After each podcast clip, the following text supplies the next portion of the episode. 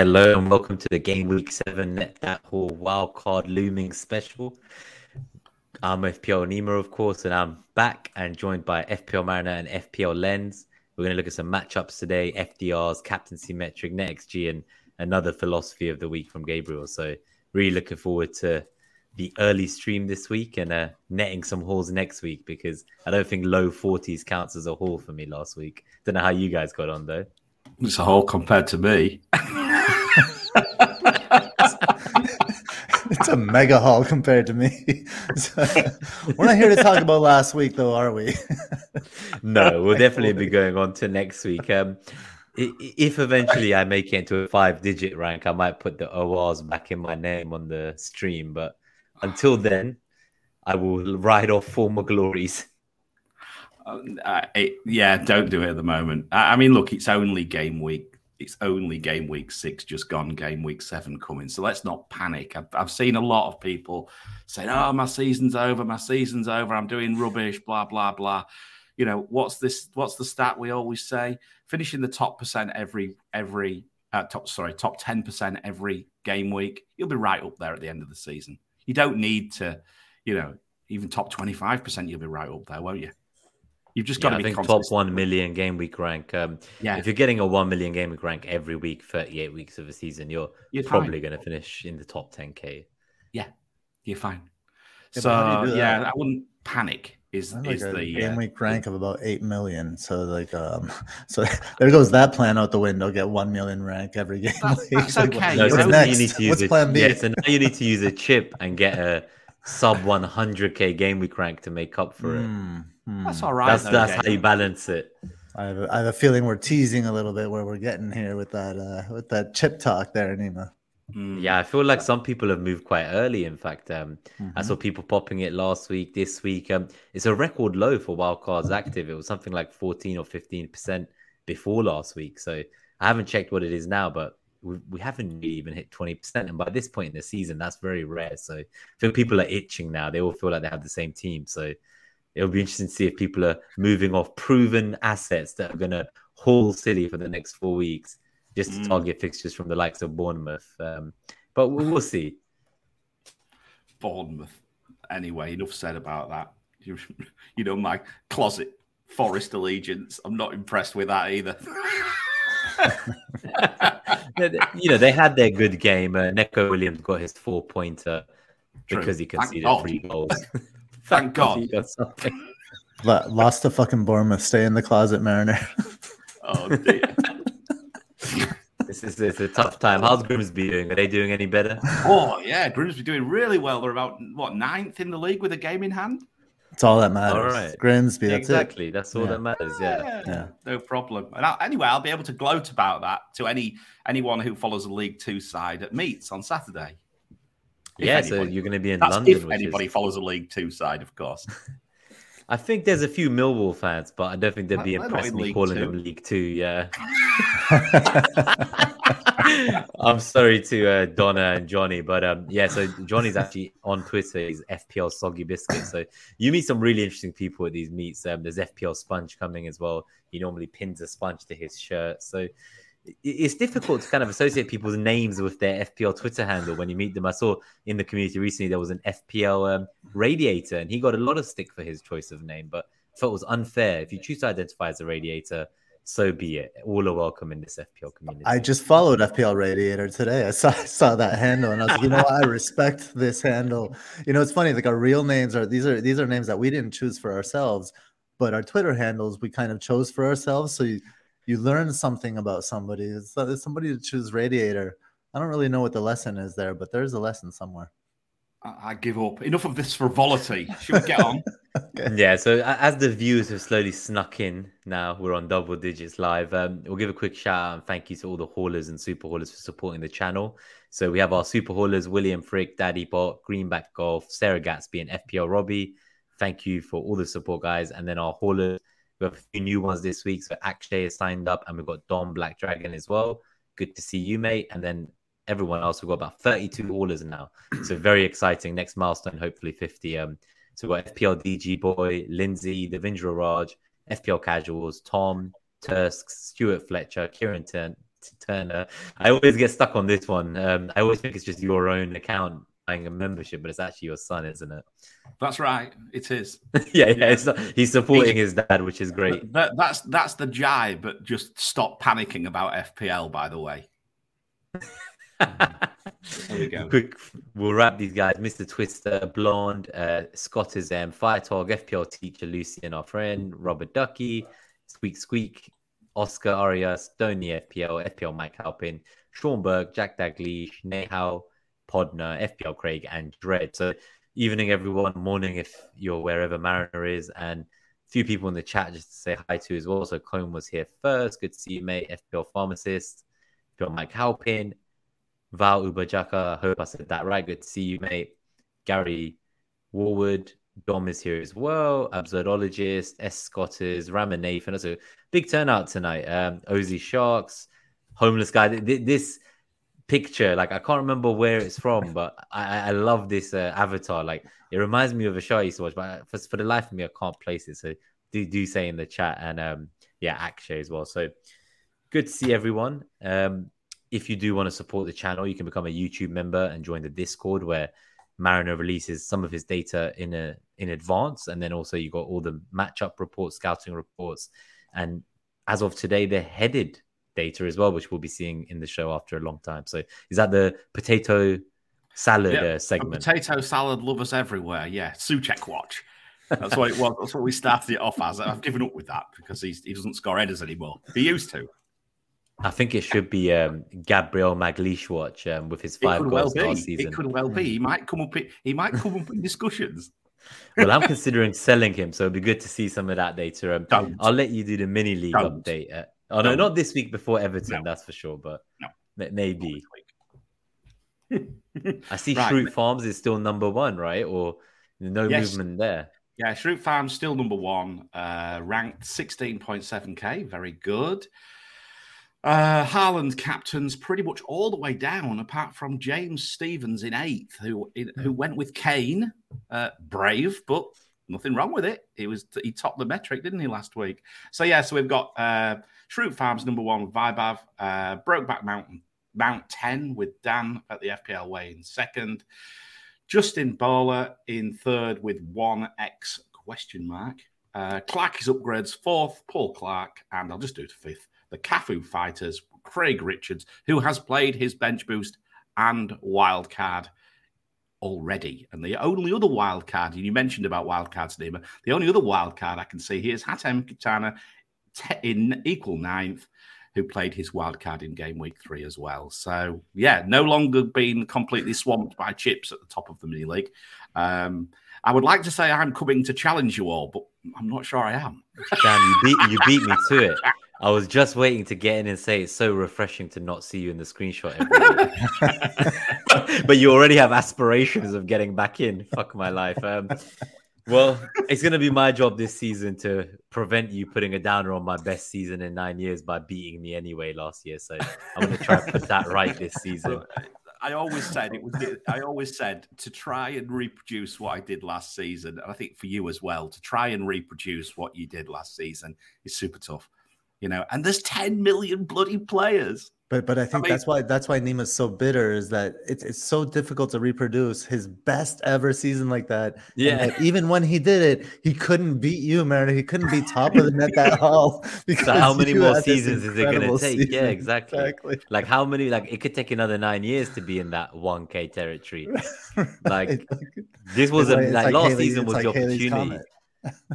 yeah. This, well, what I did notice so gone. I was going to say this is where we need a philosophy quote, Gabe, about Nima being pissed off about the fact that he's never ever going to be. Gonna well, well maybe, maybe, maybe this week's philosophy will help help Nima feel a little better. It comes to us from Ralph Ralph Waldo Emerson. He was he was an, an American essayist and uh, and philosopher, and he says all life is an experiment. The more experiments you make, the better. So Nima, even if you don't catch Mariner ever, or maybe you you know what I, I life is also with a sense of irony so you'll probably catch mariner a season where you both just do terribly where everything goes wrong and you're like 2 million but you beat mariner he's like 2.1 million or something like that that's when you'll beat him But I need to beat his previous score. I'm not even interested in beating him in a given season. Um, I just want to beat his personal oh, all best. time. You want his Yeah, so, so that feels like it's like another decade in the works. Like it's gonna be a painful and long journey with a lot of experiments. If each game week is a micro experiment and each season is an experiment, you know, keep racking those up, and eventually it'll it's bound to happen. Well- Well, last last week, last game week was a micro experiment on trying to uh, get your players to score points when you have an awful feeling that they will not. I re- I recall tweeting saying, "Never fear, don't worry, Haaland will get a hat trick. We'll all be fine." Then I looked at the EO, 180. percent I thought, "Oh shit." We'll still be fucked. Yeah. and then and then Arsenal go and bloody cock it all up as well. Near enough, we, we can't talk about Arsenal. Did you bench any of them? I know a few who benched like uh, Martinelli and stuff. Did, did you play all of your Arsenal assets? Yeah, of course. Well, There actually, I played Gabriel by mistake because I never saved the team. But there we go. There's another uh, amateurish amateurism by Mariner this year. Um, it would have get I would have gained the grand total of one more point. So it didn't matter in the bigger scheme of things. But yeah, there we go. Uh, a life's an experiment. The more experiments you make, the better. Hmm, I'm not sure All that applies to FPL. Not the way I play it anyway. Maybe it gets worse after after Yes. that season. Certainly. Yeah, you're gonna have to Okay. kind of recreate Sure. that. shall we dive into the matchups? So we're going to do go something a little bit. Get we've you've been working on the uh, formats again, Gabe. A little Yeah. birdie tells me you're working on them even more in the background, and uh, hopefully the uh, things will things will change with respect to the graphics before too long. But we're getting there, aren't we? It's looking we are we are now. getting yeah we're, we're we are getting there i think and you know first of all shout out to the, i'm just going to give a quick shout out to to the whole team here and i know uh, we're only 12 minutes in so i'm going to i'm to get through this quickly but i do have to shout mariner i have to shout you out for for just like laying laying your your metrics out the way you did that was super helpful and I want to shout out um, uh, FPL teacher Lucian, our, our friend. He's at F, at teacher underscore FPL on Twitter. Find him. He's got great articles, great pods, great threads, and he writes these eye test analyses on our Discord channel. If you become a member, you'll you'll get access to these analyses. So so you, you can come check those out.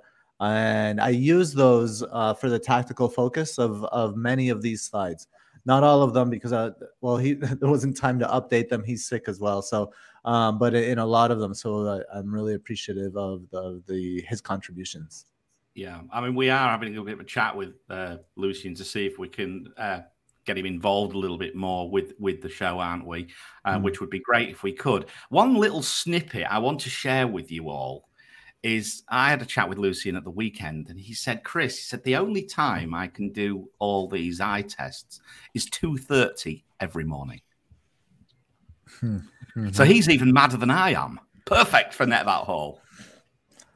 i mean th- this guy's this guy's committed to 380 pods this season so he's he's definitely mad I think it's worth noting at this point, as Absurdologist says, um, you say you don't experiment, Mariner, but all your FDRs are an experiment. Um, Mm. So it sounds like you are the mad scientist, um, and as is Lucian. By the Well, looks of things. That's my background. That's my background, right? you're you're the og mad scientist uh, I've, I've been known to experiment with with uh, empty bottles of Coca Cola, dry ice, and water. If anybody don't don't try that at home, by the way. I'm, I'm, I'm just I'm, I'm just relieved you said Coca-Cola. Um, so that, that's that's good. So it's already here's two minutes of the Fulham Chelsea matchup, and I haven't even said the teams. So I'm gonna get into it now.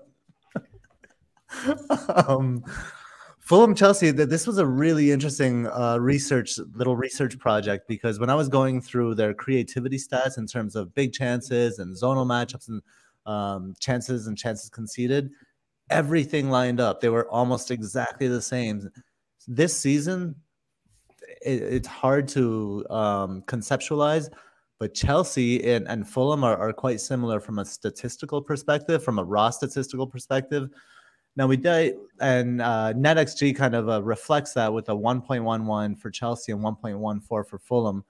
Now, um, Mariner, your FDR does not reflect that. It sees things a little bit differently, obviously, with um, I don't know if you're maybe still using historic data where NetXG has stopped using historic data. Is that probably what it is?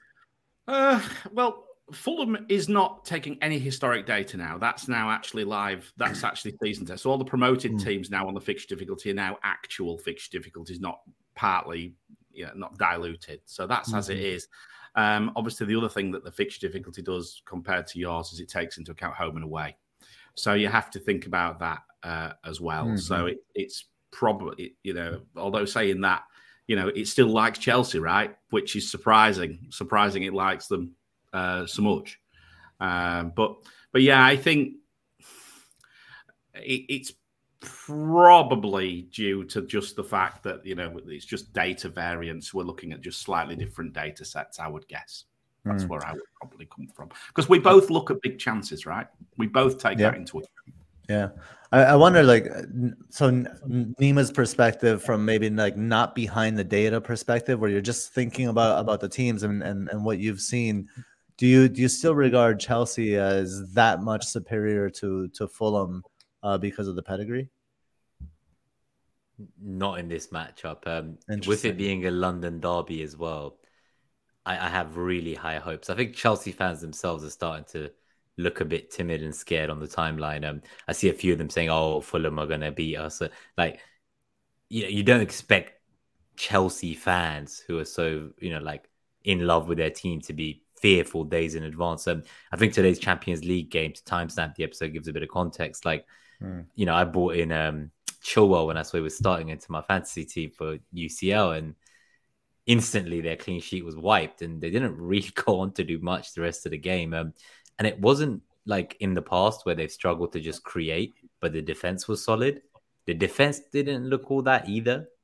So I do think um, we said in the preseason that they do fine against Everton in game week one, and then it might take a few weeks for them all to gel together as new signings. So I think that's kind of my perspective. Whereas Fulham are a team that came up together and went through promotion and had a record breaking season. Um, they're back in the Prem with fans. Um, they replaced Carvalho with Andreas, but like generally, you know, Mitrovic, the star man's there. Like if, Chelsea is kind of like they've brought in a Aubameyang. He, he started tonight with the mask on, got subbed quite early. I think sub 60 minutes. Didn't really do much either. Um, I thought Chilwell would be good for Sterling. Not much happened there. Chilwell got subbed. The Cucurella looked okay. Like I think the only positive I'd say about Chelsea at the moment is that in the long FDRs, when you look at them in a moment, I guess they are quite good still.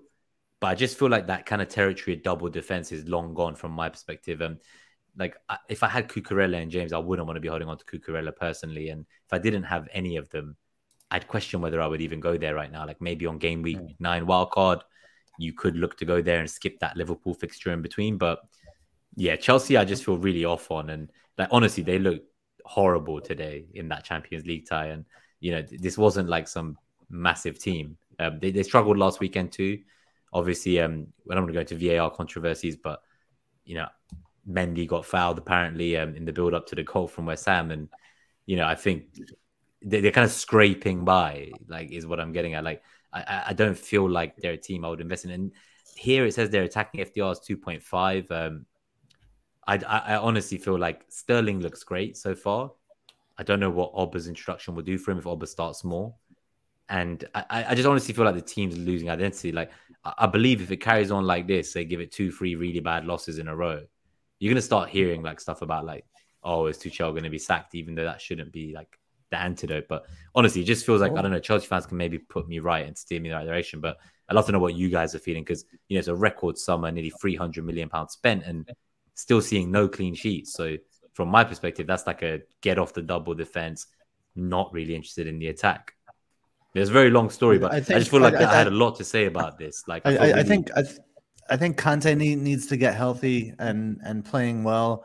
It, it is interesting though, like you mentioned, Nima, the, the 2.5 FDR for attack for for Chelsea according to Mariners FDR, whereas NetXG is just using data from this season now. Um, and and it actually likes Fulham. I mean, it's three points higher when you look at the percentages based on the shots model. It doesn't it doesn't correlate there, but still they're they're almost equal.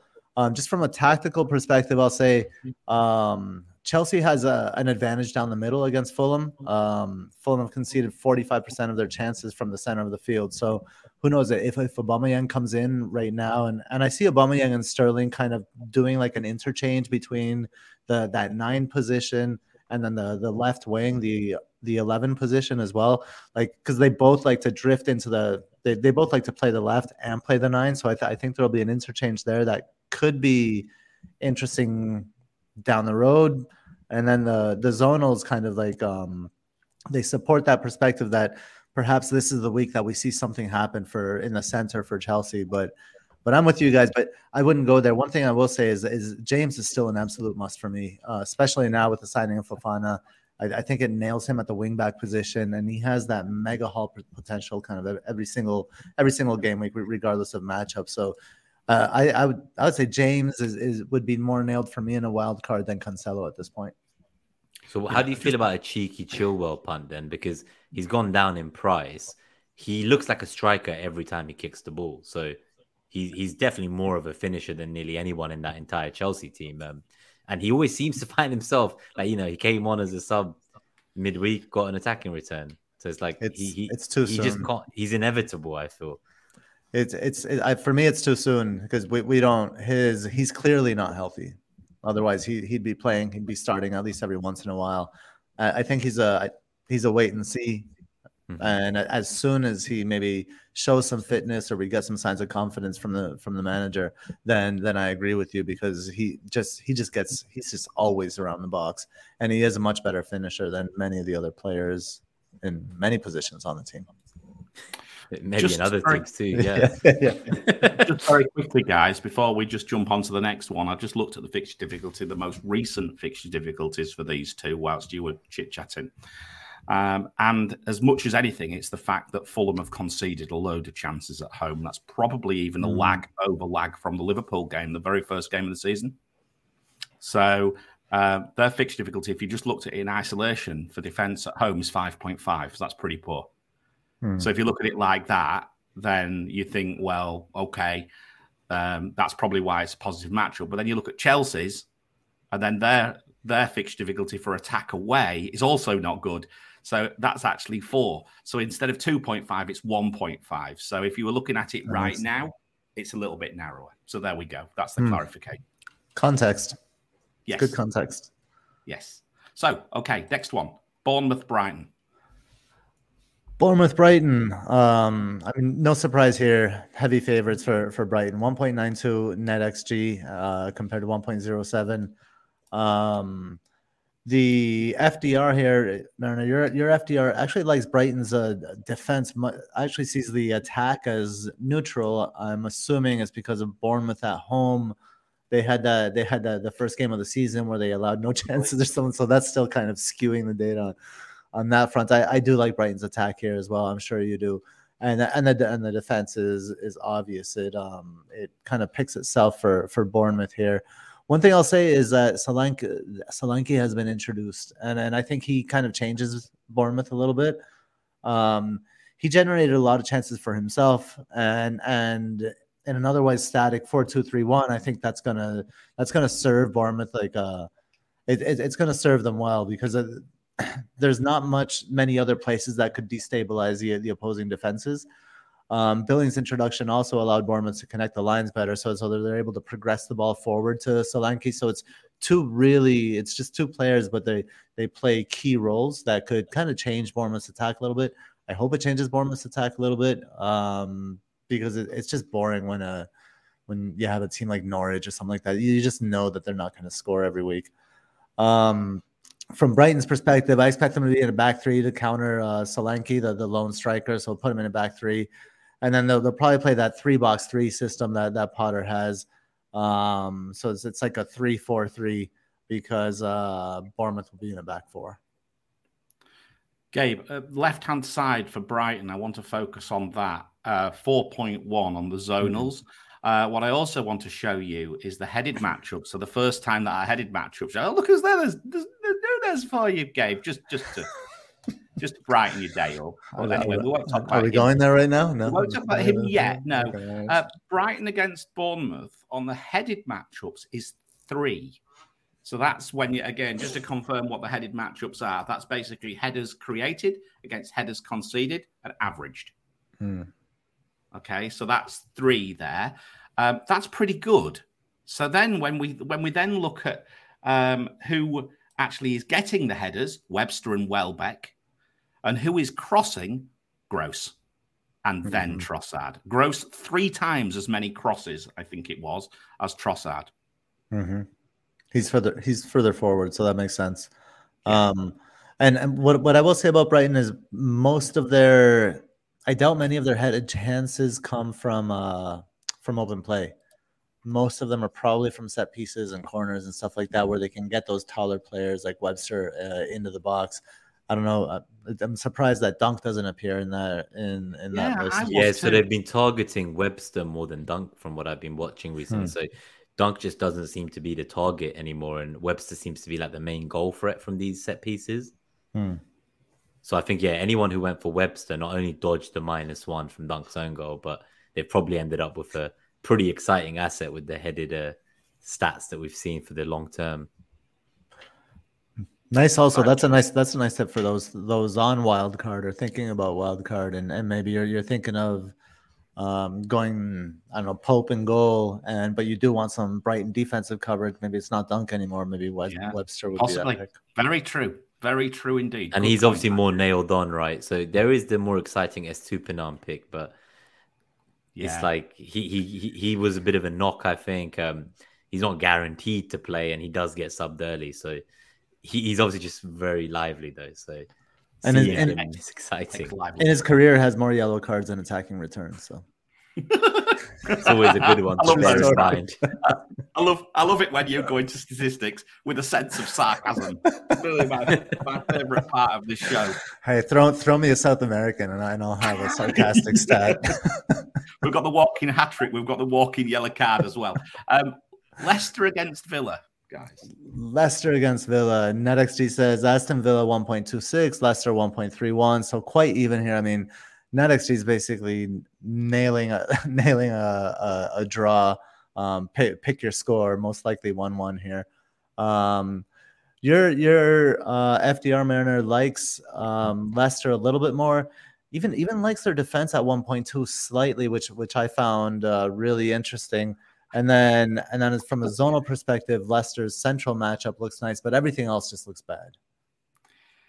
Yeah, I mean, we, I don't think we need to spend an awful lot of time on this right now. Um, I mean, Leicester are not in my thoughts. Uh, the only No. players back in. What well, do you mean? People I- are selling like Salah and Diaz to buy Maddison.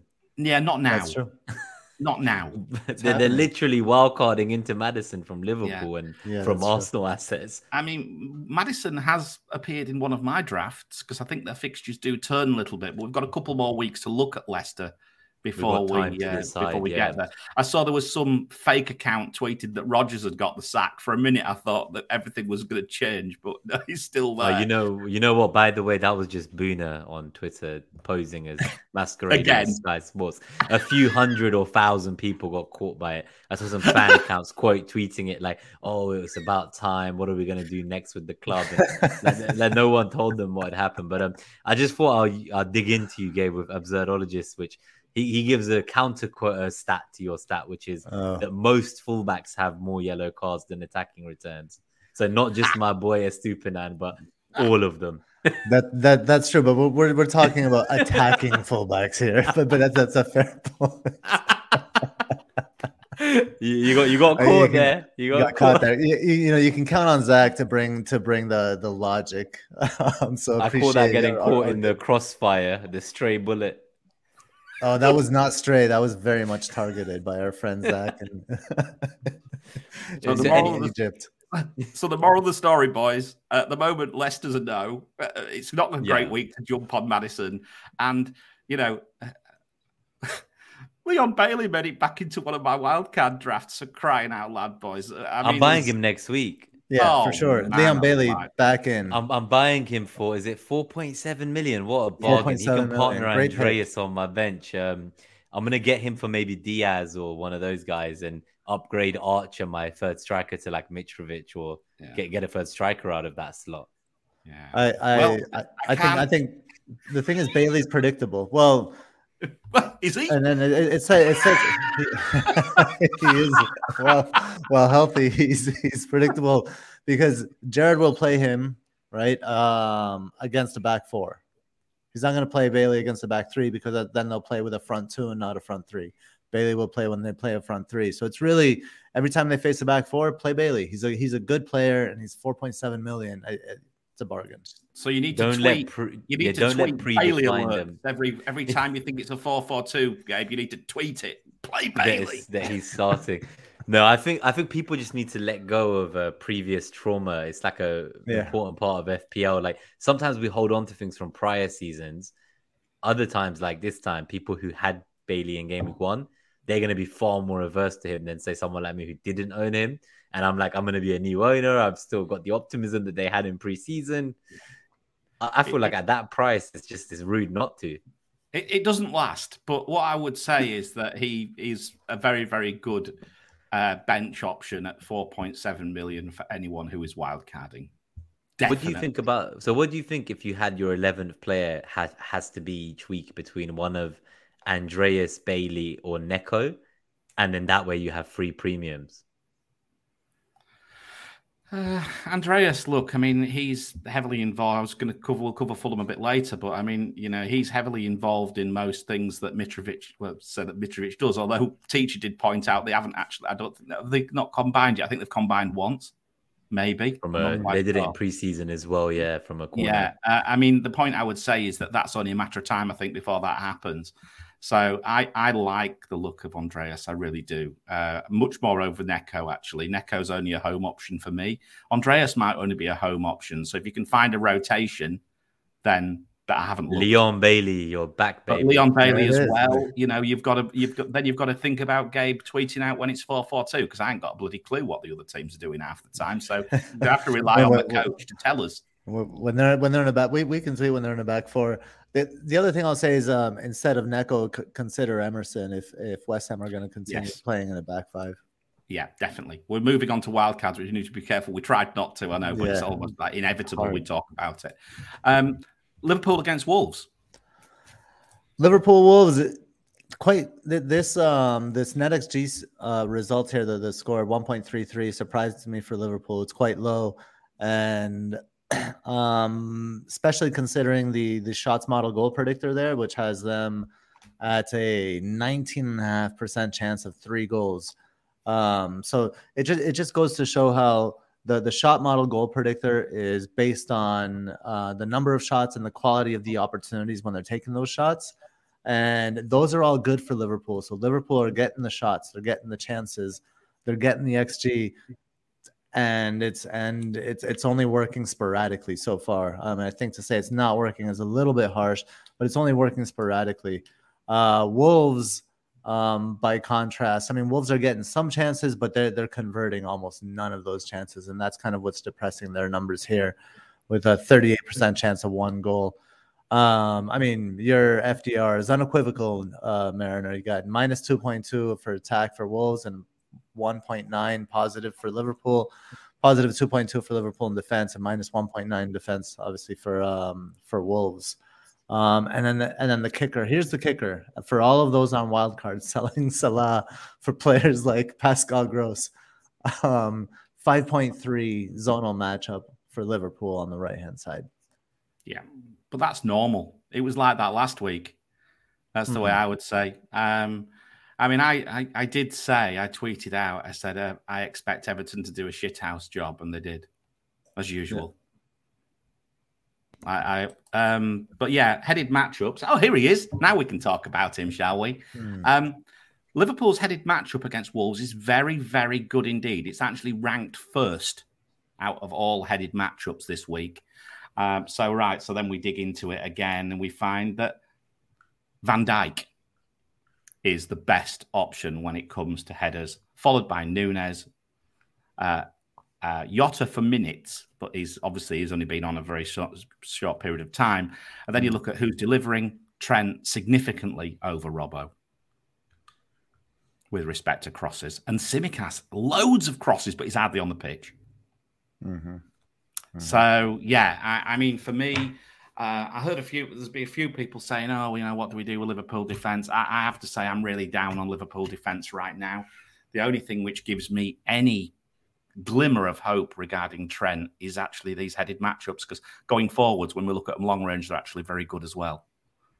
So, um, uh, but I'm really not convinced. I mean, we've put Nunez on the screen, Gabe. You don't think he can even head a ball, let alone should never mind the fact he should be on a slide.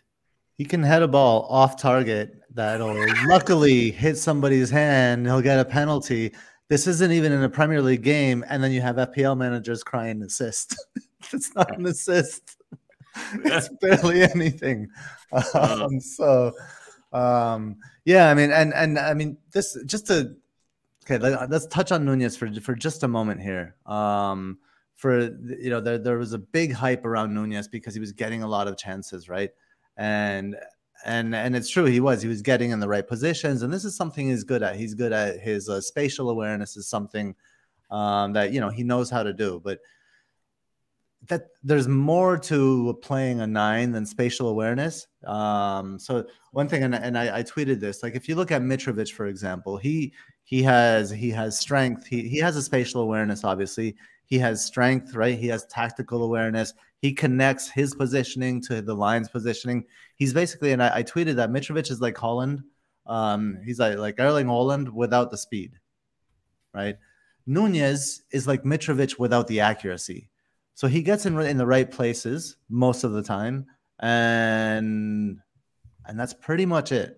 And and I don't think this is like the be all end all for him. I'm sure he'll learn. He's young. He he has a lot to learn, but to spend nine million on an asset that that has one ability to be in the right spot, it just seems like when there are so many other players that you can get at the, at the forward line, it's it, it just feels like forcing a perspective. It's like I want to have this perspective, so I'm going to jam it into my team.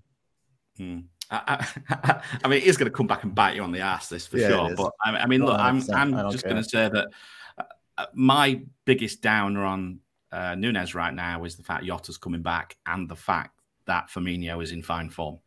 So um, I wouldn't be more thinking about the other players rather than him. Um, to me, he looks like he can come on and change a game. The trouble is, he's coming on to change a game. he's not right. starting potentially. So that's that's my main worry about Nunez. But yeah, I'm just go back to say the headed matchups. Crosses wise, just to confirm, Trent so far 57 crosses, Robbo 32. So that puts mm. that in hmm. context, nearly two to one. So if you think Liverpool are going to score a header, which I wouldn't be at all surprised in the next few weeks, probably going to two thirty, you know, fifty percent chance, well, bigger chance coming from Trent than Robbo, I would say. But let's see. Um, Nima, anything you want to add, or should we move off Liverpool and keep going? Whoops. Yeah, I think we can generally keep going, but um, just for what it's worth, I do see merit in those who are wildcarding in game week nine. If you're gonna definitely lock yourself in, there's nothing wrong with considering a switch off maybe Salah away to Chelsea in game week eight if Chelsea look a bit better, because then you could always choose to reverse that and wildcard him back in. Um, their mm-hmm. fixtures, for what it's worth, is obviously Chelsea away, Brighton home, Arsenal away, Man City home. I think that's kind of the spell that people are looking to move off them. In my experience, I'm per- I'm personally not looking to move off Trent. I probably won't move off Salah unless it's to just do it for that one week and wildcard him back. Diaz is the one that's disposable for me for a similar reason to what you said about Darwin, with Jota coming back and Firmino being there as well, and Champions League. Um, like Diaz has uh, flattered to deceive, hit the post quite a few times, but um, he, he's great. I think a lot of people would be willing to go Salah to Diaz and not have Salah at all. That's fine, but I want at least one Liverpool attacker, and I do want Trent. So for me, like I don't think I'll be doing a mass exodus as it stands. Um, let, us see what it looks like when we get closer to my wild card and I want to take a punt in game week eight. I, I don't mind telling you that I actually have a wild card draft doesn't have any Liverpool players in. None. Not one. In fact, yeah, no, I Arsenal saw your draft. In fact, yeah. I haven't got any Arsenal players in either. None. Because I actually think the fixture difficulties are actually getting uh, are actually quite. I'm going to pull this up now because I think we need to put the fixture difficulties up right now because we're talking about this sort of stuff. Um, so hang on a second. It's 15. Right, one second. I'll just get to the. That's attack look. So Arsenal's attack uh, going forwards is pretty low. Liverpool's attack's okay, but much, much lower than Manchester City. So for me, uh, Manchester City over Liverpool by a distance. And then if we look at defence, Arsenal's defence between 8 and 11 is, again, pretty neutral. Uh, Liverpool's defence minus 3.3 now. So they have really turned. So that tells me that I don't expect any. I'd be surprised if there's any clean sheets coming up. Maybe I'm not sure. I'll have to look at the fixtures. But let's put it this way: I, I just don't see it. I, I, think there's some context lacking though in, in those numbers, Mariner, and, and that's that uh, Thiago Thiago Alcantara is going to be getting healthy, and so is Joel Matip, and, that, and that, so that's going to change the midfield and their back line. When are they back? Thiago's well, back, back, and Matip when came off Matip the bench. Back? Yeah, Thiago is also back. He's in training. Um, he should yeah. be starting relatively soon. Um, right. I think that's so the that big thing for me. Change it a bit, but even then, yeah, I mean that's a context. It's a good context. So yeah, well worth mentioning. That. I just think people are going to wildcard out all three of their Liverpool players in game week nine, and come the end of game week twelve, the replacements won't have necessarily outscored them um, just because it's bad fixtures. So it's like for me, they're the second best team in the country still, and if there's two teams that I don't even think fixtures matter for, really, is Liverpool and City I'd say it matters from a haul perspective. So yes, you're probably less likely to get hauls out of those Liverpool assets in that stretch. But I back Liverpool to score a goal against any one of the teams they're playing. So like I, I wouldn't consider it like you have to sell to fire. Um, I think in fact people are just bored of having similar teams and they may get burnt by trying to jump off those players. So there is that's my kind of, of two cents. There is an element of that, but I, I think you know I, I still think that we can genuinely oppose some of these assets right now. With, For the first time assets. in a long time, yeah, there's definitely yeah. an opportunity to go against them and make big gains potentially. So I'm not against it. Um, I, I think each manager has to make that decision. From what I've seen, by the way, a lot of people who have like five or six Liverpool and Chelsea players, they're the ones looking to actually wildcard in game week eight before the international break. So there's kind of that side of things as well, where some people are going to take their punt this week because they're wildcarding next week in eight. Um, others like me are rolling this week to punt in eight to then wildcard in nine. So I feel like the wildcards are coming, and then the final strategy we've seen before we move off this is obviously there's some people looking to wildcard in twelve or thirteen. So actually just sell and take hits to get rid of these Liverpool players and Arsenal players now, but wildcard them all back in when the fixtures turn back. So it'll be interesting to see in the chat what what route you guys going down if you still have your wildcard, whether it's eight, nine, or you actually can do it afterwards in like twelve or thirteen. Hmm. Yeah. Fair enough. Okay. Southampton, Brentford. Southampton, Brentford. You know, NetXG actually likes both of these attacks with 1.84 for Brentford and 1.51 for Southampton. What it likes about Southampton, Southampton they don't create many chances, and that's probably what's reflected in the FDR there with a measly attack of just 0.2. But what Southampton do is they convert the chances. So um, I think NetXG picks up like the, the ratio of big chances scored to big chances total, and it, it gives a little bump for if, if that ratio is is high. Um, from a, a, a, goals perspective, um, the probability here, I mean, the, the two highest are obviously one one. It usually is a, a, around there. But what I what I see is how it separates, how it separates for Brentford as they get higher. There's high higher likelihood of two goals, three goals, and four or more goals, much higher than, than Southampton. So Southampton will try to keep this one tight, while Brentford will, will, will try to open them up. Um, now, Brentford's another team that they they switch between a front three and a front two, and, and I think they'll be in a front three again. Um, whether Wissa Wissa's been like Yoane Wissa's been like the super sub, he keeps coming in and he, and, and he scores. Um, but I so I don't know if he'll be used as a sub or if um, um, or or if they'll start um, what's his name, uh, Lewis Potter. I think he's he's the other one that he's the kid they brought in, if, or if he will start. But I do like Mbeumo in this one, uh, kind of coming off the, of that right side, uh, kind of the, the weak side from Brentford. With the, it's got a, it's got slightly the best zonal matchup, not great, but slightly better. Um, and but I think this is going to be an interesting one because of the midfield battle. Uh, the, just just the the way the, these two midfield um, the two midfields work, Southampton will try to look to to kind of like uh to break from midfield after recovering possession. I think. Yeah, and zonals Southampton through the middle. Gabe, look, uh, 4 mm-hmm. um, quite favourable. When you when you look at headed matchups, Southampton's headed matchups are also very good at three point three. Virtually, mm. I think second there. So then we start looking at that, and we see that players like Salisu, Bella Kotchap, um, and then we think about people who are crossing the ball, and it's very obvious who that is. Nearly three times as many crosses as the next person. It's Ward Prowse. Hmm. And they have a great run of fixtures, uh, I I believe. So he's he's an interesting glue guy, Ward Prowse. If you are the that kind of manager, um, I, I think he yeah he could get you something. Yeah, yeah. Yeah, uh, Brentford's fixed, uh, headed matchup wasn't too bad either at two point seven. So, mm. yeah, even there, you're talking about Ivan Toney, and you mentioned Mbeumo. Yes, another one who may well be creating the crosses. So, if if they get a chance, so yeah, um, maybe a headed goal in that one. There's possibility. Hmm. There we go. Let's see if we can pre- predict one. It always used to be a bit fun trying to predict a header, wasn't it? Um, all right, who's next? City. I think just, just one thing I want to say though yeah. is um, on Sorry. Toney's hat trick is um, it was a very low xG hat trick. Um, like I, I wouldn't be expecting that kind of haul from him again uh, in the next few weeks. Um, I feel like he was the player to get in these weeks before Mitrovic, and some people already went to Mitrovic. So if you've already kind of gone that way, you've gone to Isak. I wouldn't be then looking to get Toney because of the points that have now gone. Like those points are not sustainable. He's not going to get a hat trick like Haaland say, does every you say it's low week. XG. You say it's a low XG hat trick though, but you've also got to applaud his third goal, right? No, no, of course. I think he in his own yeah, interview I mean? afterwards was like, yeah, like flipping hell. Like, yeah, it was a bit crazy. Like the way he described it was like, even he was like, yeah, it's crazy. And then he just kind of brushed it off. Yeah, he knows it was a bit of a wild one. But overall, I wouldn't be expecting that kind of, that's not sustainable return to me. Um, if that was Haaland scoring like that, then I'd be like, yeah, he's going to get hat trick every week. Um, he got a brace tonight, sub 70 minutes again. I'm sure when the captaincy comes up, that will be one for discussion. Yeah, definitely, definitely.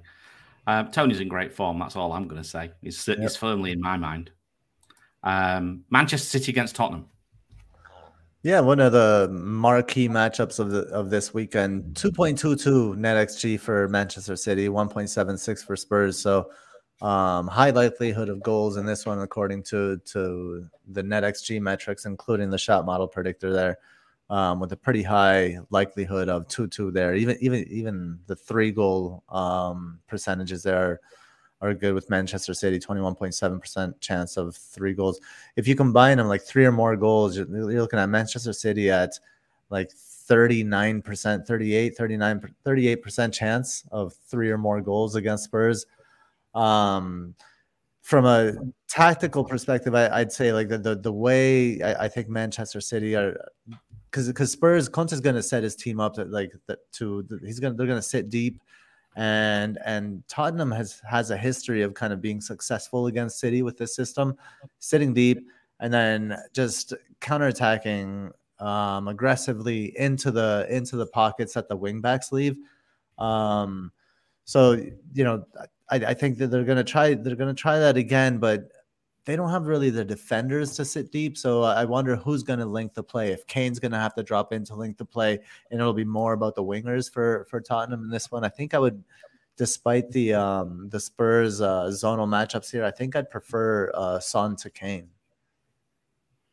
It's interesting. Yeah, so zonals obviously uh, really like Manchester City down the middle. Well, surprise, surprise. Yeah, get used to that one. and also they're right. Uh, four point, so four point six uh, through the middle, four point two on the right, three point nine on the left. All still pretty good. That we put the headed matchups into it, uh, and we see uh, City's two point seven, so not too bad. Spurs only one point eight, so given the fact that Kane is, uh, you know, eight headers so far this season, second person, uh, Paris, uh, sorry, Royal with two for Spurs. You know, that's maybe right. You're maybe onto something there, Gabe. Um. Obviously, when it comes to uh, City, well, Haaland, eight headers.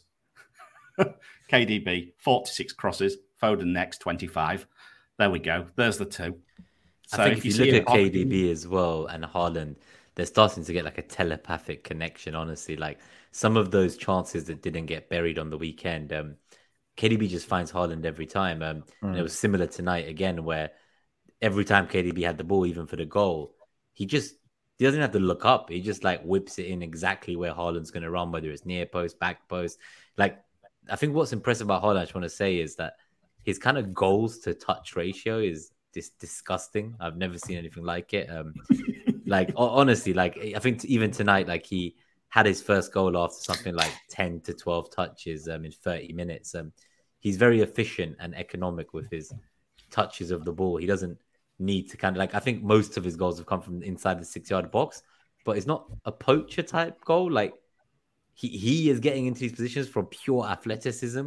I'm just mm-hmm. seeing him turning people and just just jolting past them. And at that size, I, I, had no idea anyone that tall could run like that. So honestly, I think the data and the metrics from all the different models out in FPL, they're just two, three weeks from basically putting him at perma cap status, like we've seen Salah in prior years. Like he's getting there. Like if you know he's starting a game, I honestly can't see how you wouldn't captain him. Like, and what did Pep say? He's 22.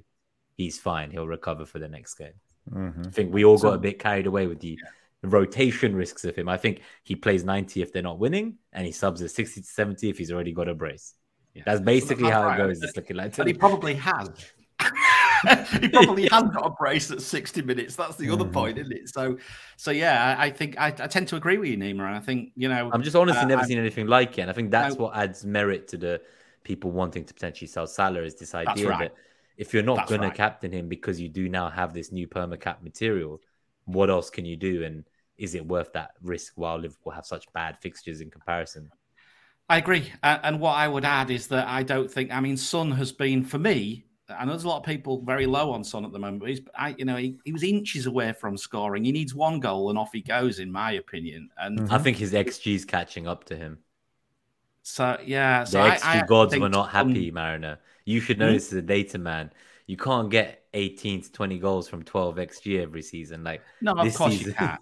but this balance. season, no, this season I think he's got the highest XG of a player who's yet to score.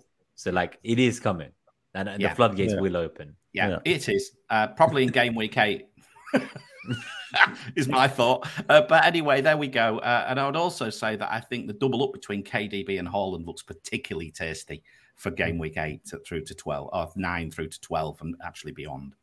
So, um, yeah, um, I, I may well be going without Sam. Almost, in fact, I'm pretty certain I'm going to go without Salah. That's where I am now. I think I can use that 1 million. That's what that's where I am. Um, all right. Arsenal, Everton, next one. Arsenal host, hosting Everton with net XG almost doubles that of Everton, 1.5 to 0.8. Um, 28.7% chance of two goals for for Arsenal. I think it just like strongly favors Arsenal, and the uh, the the uh, the metric uh, the FDR agrees you know, I, I thought uh, I thought Arsenal played well uh, against United, um, and probably deserved more than than they got. But I did I did think that Arteta made some mistakes in terms of his substitutions. Um, you know, I, I, I just think that at home at the Emirates, Arsenal will they, they're not going to have much of a hard time here.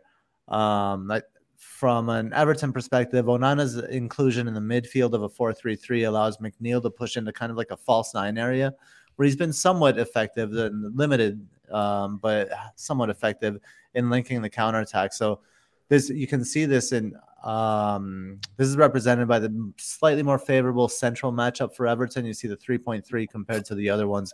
And I think that could be a may, perhaps an area of vulnerability for Arsenal if Everton kind of like get beyond the um, get get if Arsenal start pushing forward too much, get too many numbers up there, and then Everton hit them on a counter attack through the middle, um, could be dangerous. It could score a goal, but I, I see Arsenal with three points here.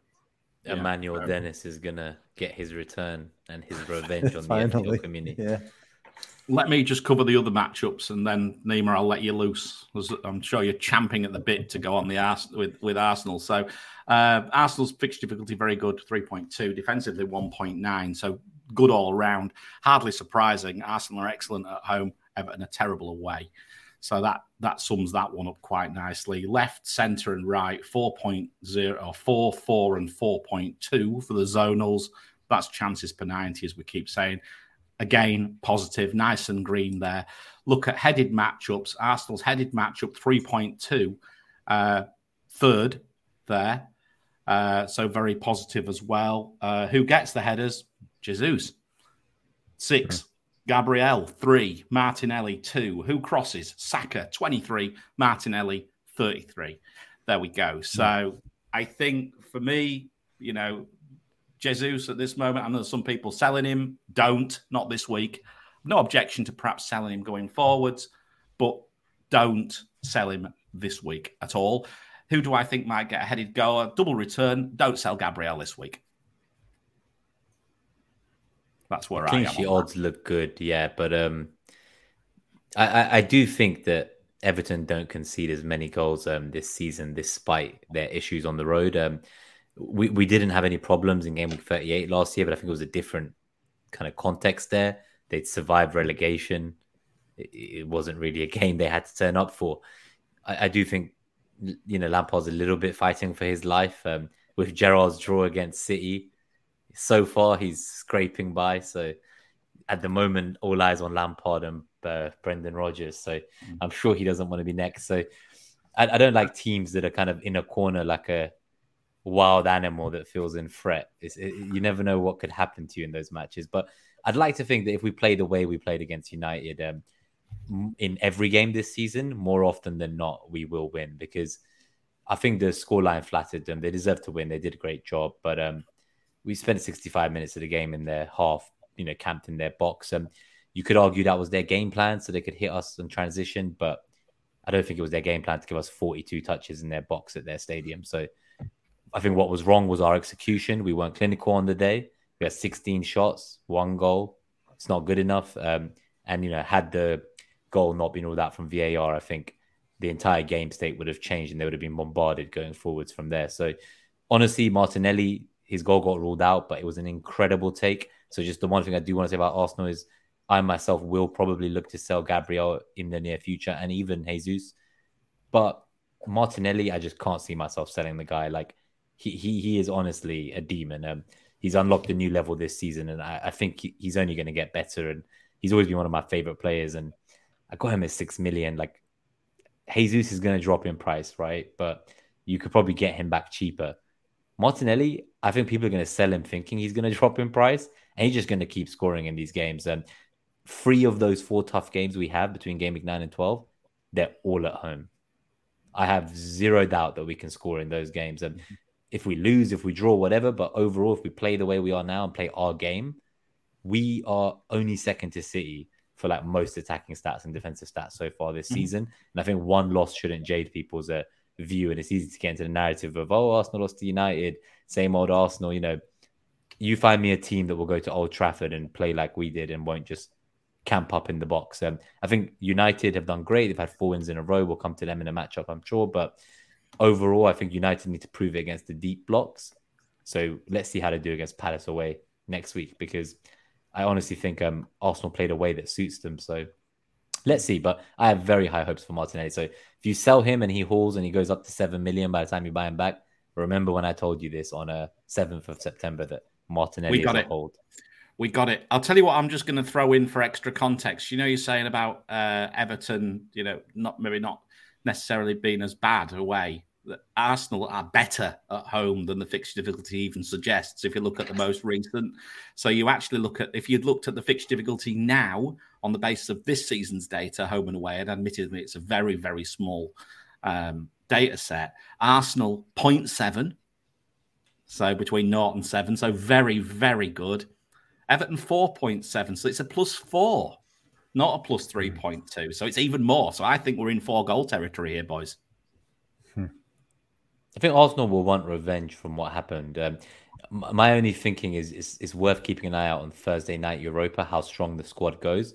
I have a theory that they're going to field a very strong side for the first two or three games and try to wrap up the group stage so that when we're in the later stages of the groups in Europa and we have those ties against City, Liverpool, Spurs, Leeds, um, Do some we don't want to be having to try and chase the group then. Yeah. So I think the idea is play the strongest teams now with one or two subs sub them off if we're winning. But I don't think it's going to be like a separate Europa team as many were expecting initially. So don't be shocked if you see some of the first team players play and then maybe have managed minutes in the Premier League. So keep an eye on that. I'd say. Um, yeah. I think Jesus is a genuine captaincy contender for the week. I would say. Um, for people who don't want to go for Haaland because they think he's played a lot of minutes and you know, like maybe you don't realize he's very young. But um, if you're that way inclined and you're thinking of Salah against Wolves, who barely conceded this season, I, I, would potentially consider Jesus in that conversation as well. I think this is one of the last weeks where before you sell him, he could get that big haul.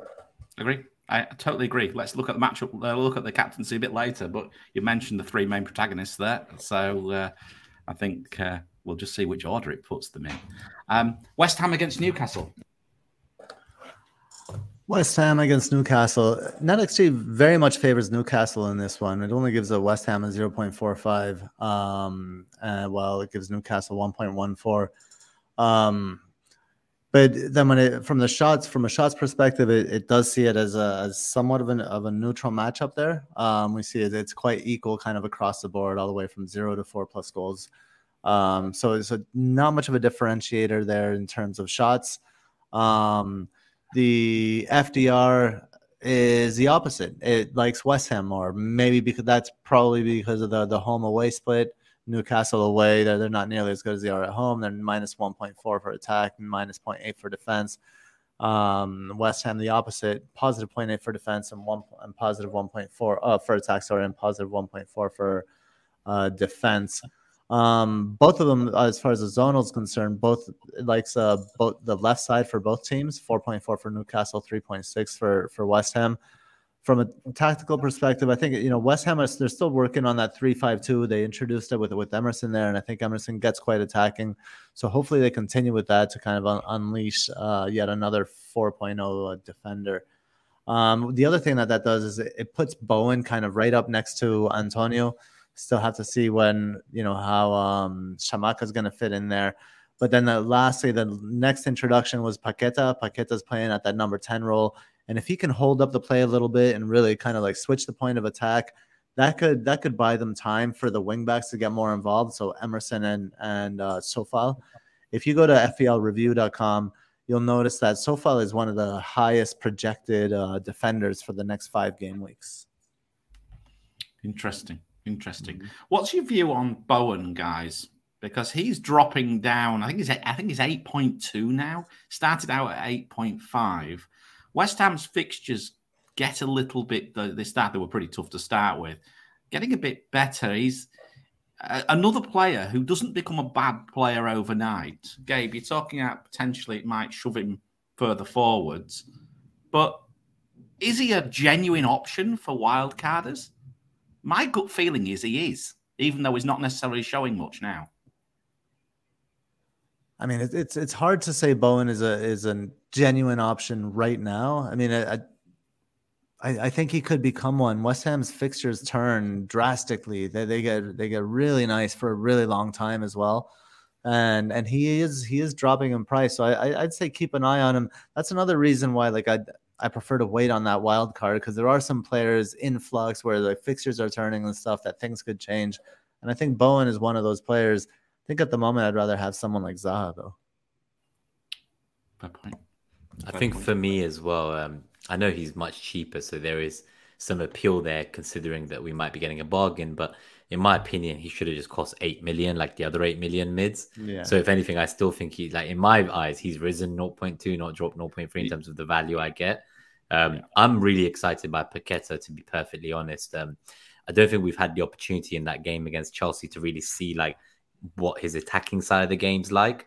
And as a player that Arsenal were linked with earlier in the window, I looked into him quite a bit. What you know, did the usual scouting on YouTube, and um, he is a very exciting attacking player, and I think he can bring the best out of that West Ham attack. So when those fixtures turn, I would be very interested in Paqueta. He only costs six million, so yeah, I, I have and, and I don't think he's just going to be getting assists. I think he's very much a goal scorer too. So mm-hmm. I honestly have a lot of faith that if he's playing as like a number 10 at six million, that that could be a very tasty. Like if I can go from Gross to Paqueta when the fixtures turn, like that that just seems so much more exciting to me than mm. Bowen personally. No, I, I, great shout, and uh, I do know a couple of West Ham fans. I actually work with a couple, and uh, who one of them's a season ticket holder, and he said to me the other day, uh, "Keep an eye on Paqueta, Chris. You might want him for your FPL team." So there he's we go. really So- exciting. Yeah, so, I think he's a very yeah. exciting player. Paqueta is worthwhile considering, and like you say, massively cheaper. That might give you the opportunity to get that third premium in if you wanted to go three premiums. Yeah, I can sense something coming up here, Nima. Emerson, about to get attacked by- Paqueta, yeah. I'm about I'm about to get attacked by the cat, so I may have to mute and throw the cat out the room. I Um, see he's been lurking on the go. side. Yeah, Yeah, his psychic is is about to attack me. So uh, he's not happy with on. the metric captaincy pick. It- You're going to be a pair of slippers soon. Right, next. Uh, Crystal Palace against Manchester United. I'm just going to mute myself for a split second. Okay, well, Mariner uh, strangles the cat in the background. Um, NetXG, like it says, Crystal Palace 1.12, Manchester United 1.41. Um, you know, I, I think Net NetXG slightly favors United here because of their recent form. Um, but overall, I think I sees them as somewhat equal. Now, it, it must, you know, they've both had some difficult fixtures, so so I think there's something to be said for that. Um, Mariners metrics thinks slightly the opposite. It slightly favors Palace over United with a 0.5 positive for attack and defense and a negative 0.5 for attack and defense for United. Um, the zonal matchups kind of like United's right hand side, and it's kind of even across the board for Palace. Um, so the right hand side, I don't know for those United fans, I bet that they might want to be bringing um, Antony and watch Antony's price just skyrocket because of United fans. Um, tactically speaking, I think it remains to be seen what United look like when they're not able to sit back and hit on the break. You know, so that they've done better in, in games where they where Ten Hag just kind of simplified the game plan. But now, you know, Palace are probably going to do that to United, so they're going to have to come up with some some a little bit more creativity than they have than they've been asked to in the past. Um, I don't know. One one thing that I will say, I think um, because if if Palace kind of sit back, it could be Bruno Fernandes that uh, that's the key to kind of unlocking this one for for United, and and he's been able to do that more because Eriksen has been dropping to link the play, so he's playing more as a true eight. He'll come get the ball, and and Bruno can kind of push forward and into those spaces behind that front line, and and I and I think I, I could see Bruno getting something here. Hmm. Is Bruno going to come into our thoughts? 9.8 million. Anybody on Salah Game Week to Nine Bruno wild card? switch? Is that what Yeah. you're looking at? Game week eight, Salah to Bruno, wild card, Salah back.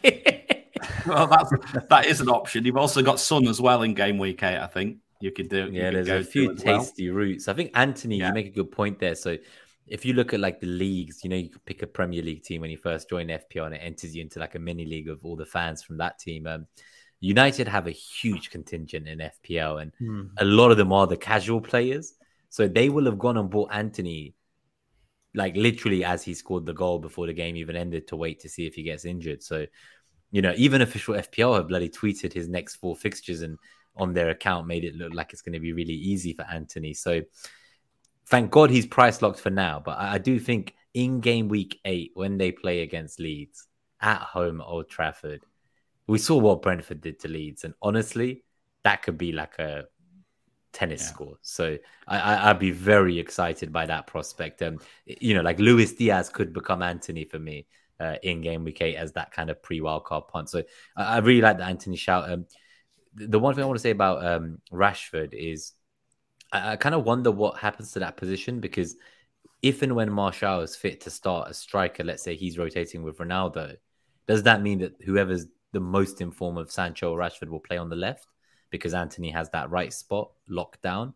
So I think you know 800,000 people nearly have already bought Rashford in, and from what I saw, he was hobbling off the pitch at the end of the last game, and he's not been seen in any of Man United's training photos since. So you know everyone else who was involved against Arsenal was in those training photos apart from De Gea and him, and uh, I think Martinez was missing. So some of the defense are getting a rest. I think Malacia, Martinez, Varane, they're all getting rested in the Europa on Thursday. So yeah, I, I would keep an eye on that. Like if you're on wildcard, yeah, sure, you can have Rashford and maybe change him. But if you've already like if you're thinking of bringing Rashford in just because of price changes, like I wouldn't be panicking. Like I'd wait to see if the guy's actually fit. And I think that's just you know like in a Euro first week of European ties, and people have gone bonkers, and 800k of them already signed Rashford because of the 18 pointers. So yeah, like I, I would just keep in mind like we have midweek games every week now till the World Cup. Um, I value information more than price. Yeah, we, we don't we don't even know if he's nailed. Yeah, so not only is he not potentially nailed, but he might not even be fit to play on the weekend, and 800,000 people have signed him. So I just find that ludicrous, and it's a sign of what the market is like right now. Well, if you have time, you could do a transfer trends thing and, and rant. this was the rant about the Rashford 800k transfers, but I'll find some more. There's about 300k Trent sellers as well, and again 400k oh, Salah sellers. They don't learn, do they? Uh, there's also uh, 400k Mac Allister buyers. Um, I, I, I, don't know if people realize you you don't get last week's points when you buy these players. I, I that's annoyed me because I was actually looking at him. I wish I'd got him instead of Gross, but yeah. at this point, I think Gross and Trossard are I went, long term more viable picks. I went for that donkey Harrison, not who got subbed at half time. Yeah, that that did not end so well for you, did it? Uh, oh, enough said. No. Uh, did we do the zonal matchups for this? Um, Manchester United's right hand side, very good, 4.6. Um, Crystal Palace slightly favoured on the right as well. Nothing much to write home about about the headed matchups. So uh, last one, Leeds against Forest. May as well have my rant. Forest looked awful. They're now away against Leeds. Mm-hmm. I'm seriously considering doubling up on them on Leeds. Actually, uh, my punt might well be Sinisterra. Is this what we call sunk mm. cost fallacy? You've gone balls deep with Harrison and I'm now just going to go, go arm more. Yeah, exactly. Yeah, exactly. Just go straight for it. Go for the jugular. Harrison and Sinisterra against Forest at Elland Road. Boom. I do like mm. the Sinisterra shot. He he could be their new Raphinha, but um, just I just feel expensive. like it's yeah he's six point five, which is why I'm assuming you went for Harrison in the first place. yeah, I mean the only thing I'm saying is I'll probably wildcard them both out, so it's fine. Yeah. I mean, I mean, look, it could be. It's just an option. I'm, I am. I've got two free transfers this week. I'm looking at a punt. I think there's far worse than going for. It's a very positive matchup. Look, three point five. So, and that's admitted this this season's data for both teams because, uh, well, not for Leeds, but uh, for Forest, certainly this year's data, and I think that's maybe what's made Leeds uh, made the matchup slightly better. Um, but yeah, um, what's not to like, Gabe? Tell us about this game. Yeah, I mean, it, it, everything's to you know there there are plenty of reasons to like Leeds um, outside of Jack Harrison, obviously. Um, so for Forest, what, what Forest will do is that they'll kind of uh, they'll defend aggressively in the box. They'll they'll pack in with with a back five and for, force people to take shots from from outside the box. So Leeds are going to kind of have to draw them out and counteract that. Um, and and I think you know when you have a team that's so compact that way you have to draw them out kind of to the to the flanks and then switch the point of attack quite quickly there so leeds will be lo- looking to do that um gibbs white will you know gibbs white has kind of emerged as the playmaker for forest and i, and I think he'll continue to do that pushing forward in, in kind of the dangerous areas there and, and linking the counter attack um but it very much uh, all all for leeds here I, I think even jack harrison might be a a viable shout uh, this game week, Mariner. Wow, seriously? Even, even. I would, I would never get him, but you already have him, so I've already got him. So I, I wouldn't sell, sell him, him this week. That's for I can't sure. sell him. Yeah, I wouldn't sell him.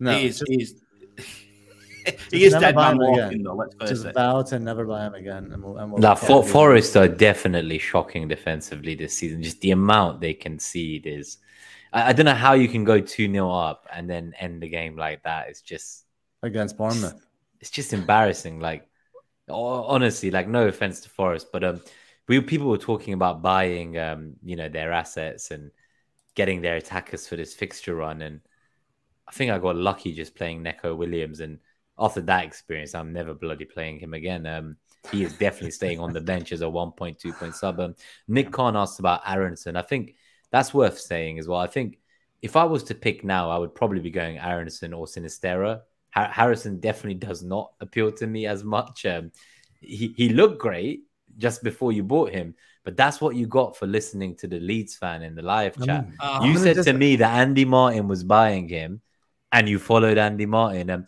whenever if like like I love Andy, but obviously he's had a good game week when he triple uh, captain, sorry, Trent. Then the next week's captain and Trent went a bit wrong. Um, the way I look at it is right. Every year in FPL, someone is like they're just hitting jackpot every week and they're hitting gold every week, and you want to be on their um, like on their trail. You want to like ride in their kind of uh, st- stream. So I wouldn't be going and making transfers in based on someone who's having a very tough start to the year. So I don't know what you were thinking, Marino, but like back in the scout forum days, people try to find the guy who's I top think you've been 10k. unfair.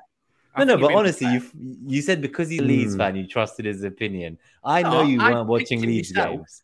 I picked him myself, and then I used. Of course, you picked as him, but you va- you validated it through Yeah. Andy's I'm- thoughts. Okay, I'm gonna I'm gonna go with I'm gonna go with Nima on this one because we told you I told you on the show Jack Harrison is not not only a bad pick, he's a bad player. Everything that happens for him, ah, to be happens fair, because Gabe did an insult him a accident. lot. it, He said everything looks like a an fucking accident, and you went for him anyway, and you're like, oh, that's harsh, that's harsh, and you went for him anyway, and now he's It's dead man walking.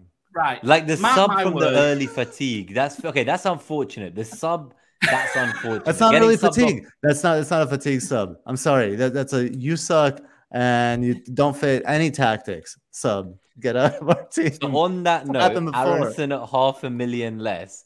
To answer your question, Nick, he would be my guy yeah. to save a million on Sinisterra. If you can get to Sinisterra, great. But at that point, you start to think, why don't I just wait to see if Rashford's in training and buy him instead? 'Cause Harrison, yeah. 41 crosses this season. Aaronson, 20 crosses. Bamford back in the team.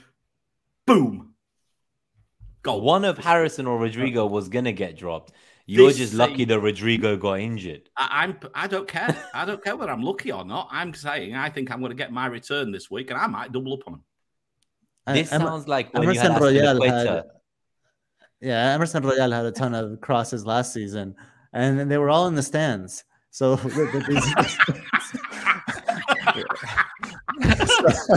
when do Leeds play, Nima? Do they play Saturday? I'm not sure. Um, they played no, Sunday no, last no, they play. Uh, they play Monday.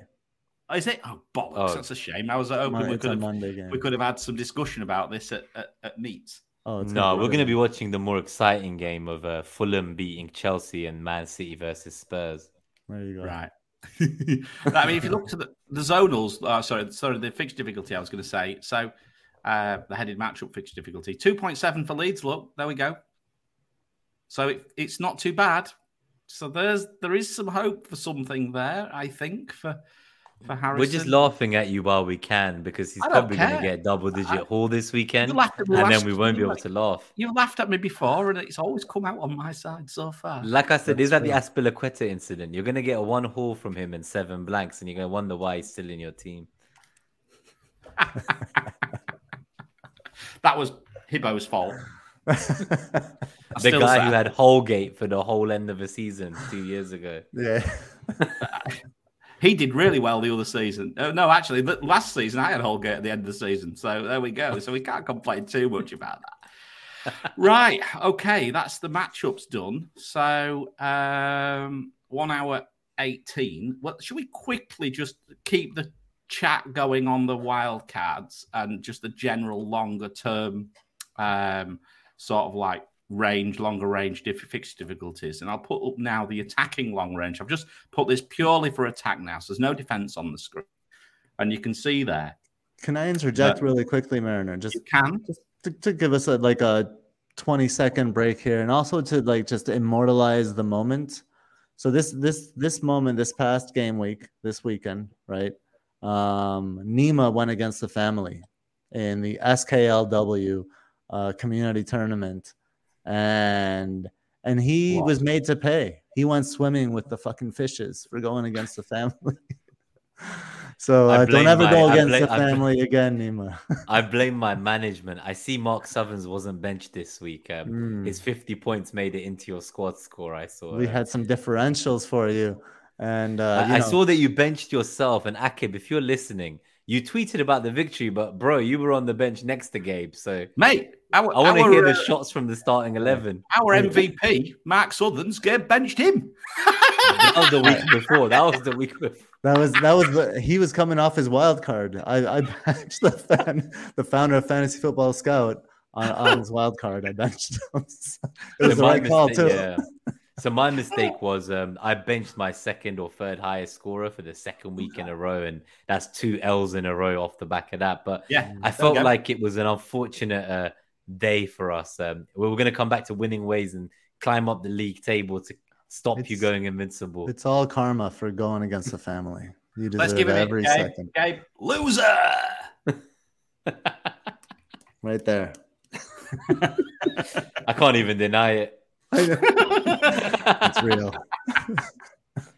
I will say it was very close. My striker got equal points as your goalkeeper, which didn't therefore lead to a goal. And one of your strikers got one one. point more than our goalkeeper, but that's two of the three goals, right? It's like there was literally one point in it. If if someone like Neko didn't get three goals conceded, the wanker, that could have been a draw. but I will blame Neko Williams for this fucking loss instead of taking responsibility for my benching decision. If Doug, if Douglas Luiz didn't score that Olympico goal from the corner kick, then things would be different. Well, you guys for had like six Gabriels as your differentials, my God. yeah. Oh dear. No, it was a good Anyway, matchup. Enough of, enough of this frivolity. I have to try and keep you boys in order. Everyone's laughing as you. Normally, people laughing at me trying to keep you guys under control. Um, like your dad, right? Manchester City, uh, long range best by distance for attack, twelve point five. Uh, this is between eight and eleven. Then Spurs, and then Liverpool. So Liverpool are now third with respect to attack. That's very rare. The Liverpool are down out the top two, as we know. And then we go a little bit further back. We've got uh, Fulham actually sat there now with some positive matchups starting to flow through. Arsenal a bit further back still. Um, further out, City stay solid. Liverpool get better. Fulham get worse, and Arsenal recover as well. So, I, I, I've got a really bit of a decision on my mind as to what I do regarding the Liverpool and Arsenal assets, and I think you know some of the discussion we've had today has been quite interesting about holding Martinelli as a a, a good point, Nima, particularly given the fact there's value in him as well. So we've got value in him as well. So it may want to be that maybe the player I'll hold. Jesus, I'm seriously thinking about selling now. And if you look at He already dropped, by the way, to 8.1. So yeah, at this stage, like he's gonna keep dropping. He maybe has a haul left in him against Everton or Brentford, Yeah. but I think if you look- after are not haul worthy. yeah, and if you looked at the fixture difficulty, 3.2, minus 0.8, 1.1, 1.6, minus 0.3, there's no holes there, apart from the first one by the looks of things for me. Um, but, you know, Liverpool's fixture difficulty is still not too bad 1.9, 1.6, then 2.3 in 9, and then 0.1, 1.1. So 10 and 11 is probably the time when Liverpool can find it. That looks like the toughest sort of slot there. So, yeah, I mean, for me, uh, I, I like the look of Spurs, but they've got good, very good fixture difficulty intermingled with some quite bad ones. I don't know if you can see that for three down the bottom, three point seven, then a, then some negatives, then a two point nine, then a two point seven. I'm not sold on them just yet, Hmm. personally. I see That's some people I going am. for the double up with um, Son and Kane as the kind of the differentials. I think everyone's just trying to get off Salah because it's trendy. Um, what I find Yeah. interesting here is that in game week eight, which is his exit point, Liverpool have the third best attacking FDR of that game week, or sorry, fourth best, maybe. Like they're still better than like three quarters of the teams in the Premier League's matchups that week. Um, it is actually game week ten and eleven that look far worse, as you were saying. Yeah. I agree. Yeah, I agree. But if you looked at that and if you're thinking about where you might go in game week eight for that punt, Spurs 3.7 look. That's a very, very good matchup. it is an appealing one, but I think the United game we were saying was gonna potentially be a really good one as well against Leeds. It's only a Yeah. one point nine, right? Yeah, Yeah. Newcastle though as well. Look, another one, another big punt probably for game week eight, 2.7. Isak, yeah. Yeah. So there we go. So I think Spurs, Newcastle is where I would look. Manchester United, I wouldn't discount either. So that's where I am actually looking for the game week eight punt and the game week seven punt. I am firmly on Leeds. That's, I think, where I am right now. Um, could be Brighton, but Hmm. although saying that, I don't like the fixture difficulty, doesn't like them, but I can see why people do. Um, so that's maybe where I would go. Uh, So- defensively, Just, very really quick- quickly uh, for, for the game yeah. week eight game week eight punt, I'm seriously considering Salah to Son Yeah. for, I- for that for that game Me week too. eight punt. Me too. Any any love for KDB if he's like rested early in the Champions League the week before or something? Yeah. It's very minutes dependent. I know. Like if he plays like 90 every game leading up to it, and you know that Son's going to be more nailed, then like obviously seems safer to go for Son. Yeah, yeah, right. But if we like like you said, if we get like some of that favorable inklings and inclinations that he is gonna start, then then definitely we're at the point now where Haaland is like he was 180% last week and it's only yeah. gonna get worse. Um so like we're at the point where it's like there will be a game week, a single game week soon where he'll be over 200% and us who captain him won't actually get points. So for me, it's like I'm not actually benefiting anything from the City attack like I need another City attacker at this stage, mm-hmm. like how we used to do with Salah and Diaz. So it's kind of like, is that double up now shifted? Like, is it actually a second City attacker I need? Because I'm not gaining from Haaland. Everyone's got him. Everyone's captaining him. The problem I, I, see. Go ahead. Go ahead, Chris. I was going to say. I just look at the double City attack and I see if I was wild carding in game week nine, 3.1, 3.8, 1.9, 1.9, 2.7, 3.3, 4.1, 3.6. I mean, that's three or four goals in one, two, three, four, five, five games, possibly. I, I, I think what I'd say, other than than uh, Kevin De Bruyne and and Haaland, the the attack is just spread up. The the what's remaining from that market share from that pie is spread out so it's just distributed so much amongst all the other players that it, they almost feel like not that worth it. The I the agree. upside, the haul potential is somewhat limited. I find. Yeah, I agree. I think, I think Cancelo on that note though tonight he would have got if it was FPL a 15 pointer. So it's kind of like what we were saying earlier about James and Trent and Cancelo as well. Like all of them are capable of pulling up trees in like a random game. Like like you know before you know it they're going to have two goals like defense defense is different i think defense is different as far as the i just think for those moving off cancelo like oh. i'd i'd be thinking that like he is like the most guaranteed player in mm. that back line yeah. City yeah. at the moment before the changes so like i don't know if i'd want to be going anywhere else like stones and aki you know kanji gomez um diaz even like it's like maybe it is worth paying that little bit more for Cancelo because mm. there, there, was a hot topic, right? Of maybe we just go Cancelo to Walker and we use that two million elsewhere. And I just feel like, from what I've seen, like I am not looking to move off City. I think they've been unfortunate not to keep more clean sheets. Yeah, and I mean, if we just look at City's defense there on the long range, you can see there that you know, this week's not so great, but then we've got a fixed difficulty of positive two, positive 1.6, positive 2.2, then a couple of negatives and then back into positive territory again. Um, compare that with Liverpool, and you see obviously uh, very positive fixed difficulty this week when it comes to defensively, but then we go negative three out the next four. Um, well, Cities is the best, right? From yes. eight to eleven, and that includes the fact that eleven is a negative. Yeah, and it still doesn't drag it down that much. No, that's right. So for me, Cancelo is a is a is a stick. He's probably a hold. If I was to pick, pick one out of Cancelo and Trent right now, I'd hold. I'd have Cancelo every time. If I had to I pick one, so until until we see Thiago and Matip back in Liverpool improving defensively, yeah, yeah, yeah, yeah, yeah. Uh, looking at the rest uh, defensively, who else stands out eight to eleven? Well, as we mentioned, City at four point seven, Spurs at four. The issue is which one, and also it's very heavily weighted by just one very, very good fixture at two point two there. Um, also, two good, very good fixtures 2.2, 2.5. West Ham, Gabe, there's one for you. West Ham defense, there's that Emerson shout again starting to come out. If he is nailed, that could be a very nice route into what looks like a much more favourable run of fixtures for West Ham going mm-hmm. forwards. Even so far on that on that right hand side, I think yeah. could could be a, a good pick. And like I said, FPL review really rate rate projects him quite highly for the next five game weeks. Yeah, no, that's worth considering. I mean, again, we'd have to look at the zonals going forward, and I think we've got those in a minute actually.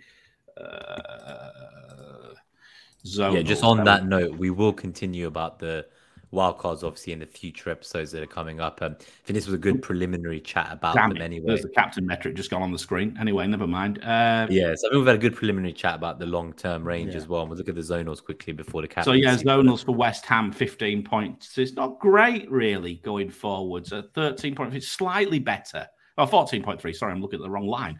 14.3, slightly better there for for the left hand side than the center and the right. So yeah, it follows it, mm-hmm. Gabe. So it mm-hmm. follows it. Mm-hmm. So so again, Emerson, but yeah, I'm not sure. Hard to say. It's uh, let's let's see how it goes. Emerson, maybe Pablo Fornals, if uh, if he's going to stay on the left hand side, if Paqueta stays at the ten as well, just something to look for as as West Ham's fixtures change. Yeah, what I would say again, Arsenal's defense, Nima, eight to eleven point two, then recovering a little bit, twelve to fifteen, but nothing to sh- nothing to write home about. Um, Brighton as well, starting to turn negative a little bit. So people who were originally looking quite hot on Brighton defence, not quite so sure I'm so hot on them going forwards. Uh, after I think I'd be wildcarding Sanchez out. Yeah, yeah. After that as well. So yeah, I think some interesting conversations. I think we'll. I would imagine that York. I mean, I'm not on next week because I'm obviously I'm in London, I'm in the UK, but. Uh, I would imagine next week we'll be in punt territory and with one with a much stronger eye on wildcard as well. Some people will be on it, yeah. Yeah, and I think on that on, on, that note, so Gabriel and I will be on the channel at like I think it's UK lunchtime, so it'll be a slightly different time because obviously you're, you're also in the UK and you're traveling. So we'll see you on Saturday. Um, I think Gabriel's got to do the school run, but um, he, he's already seen the captaincy metrics. So I don't think he's going to miss anything there. But um, yeah, but yeah, I will see you next Wednesday. I think it is at around lunchtime, so that would be perfect next Wednesday, bright and early for me, right? And I and yeah, re- like really, six a.m. or something. Six a.m. for me. All right, it's it's it's my turn. I'll, I'll take one, but I do have to run. Um, I'll miss the captaincy metric. I I got to go pick up my kids. so, but nice to see everybody. Thank you to the haulers. Great show, fellas. See you later, mate. See you go soon. get those green arrows. See ya. Bye bye.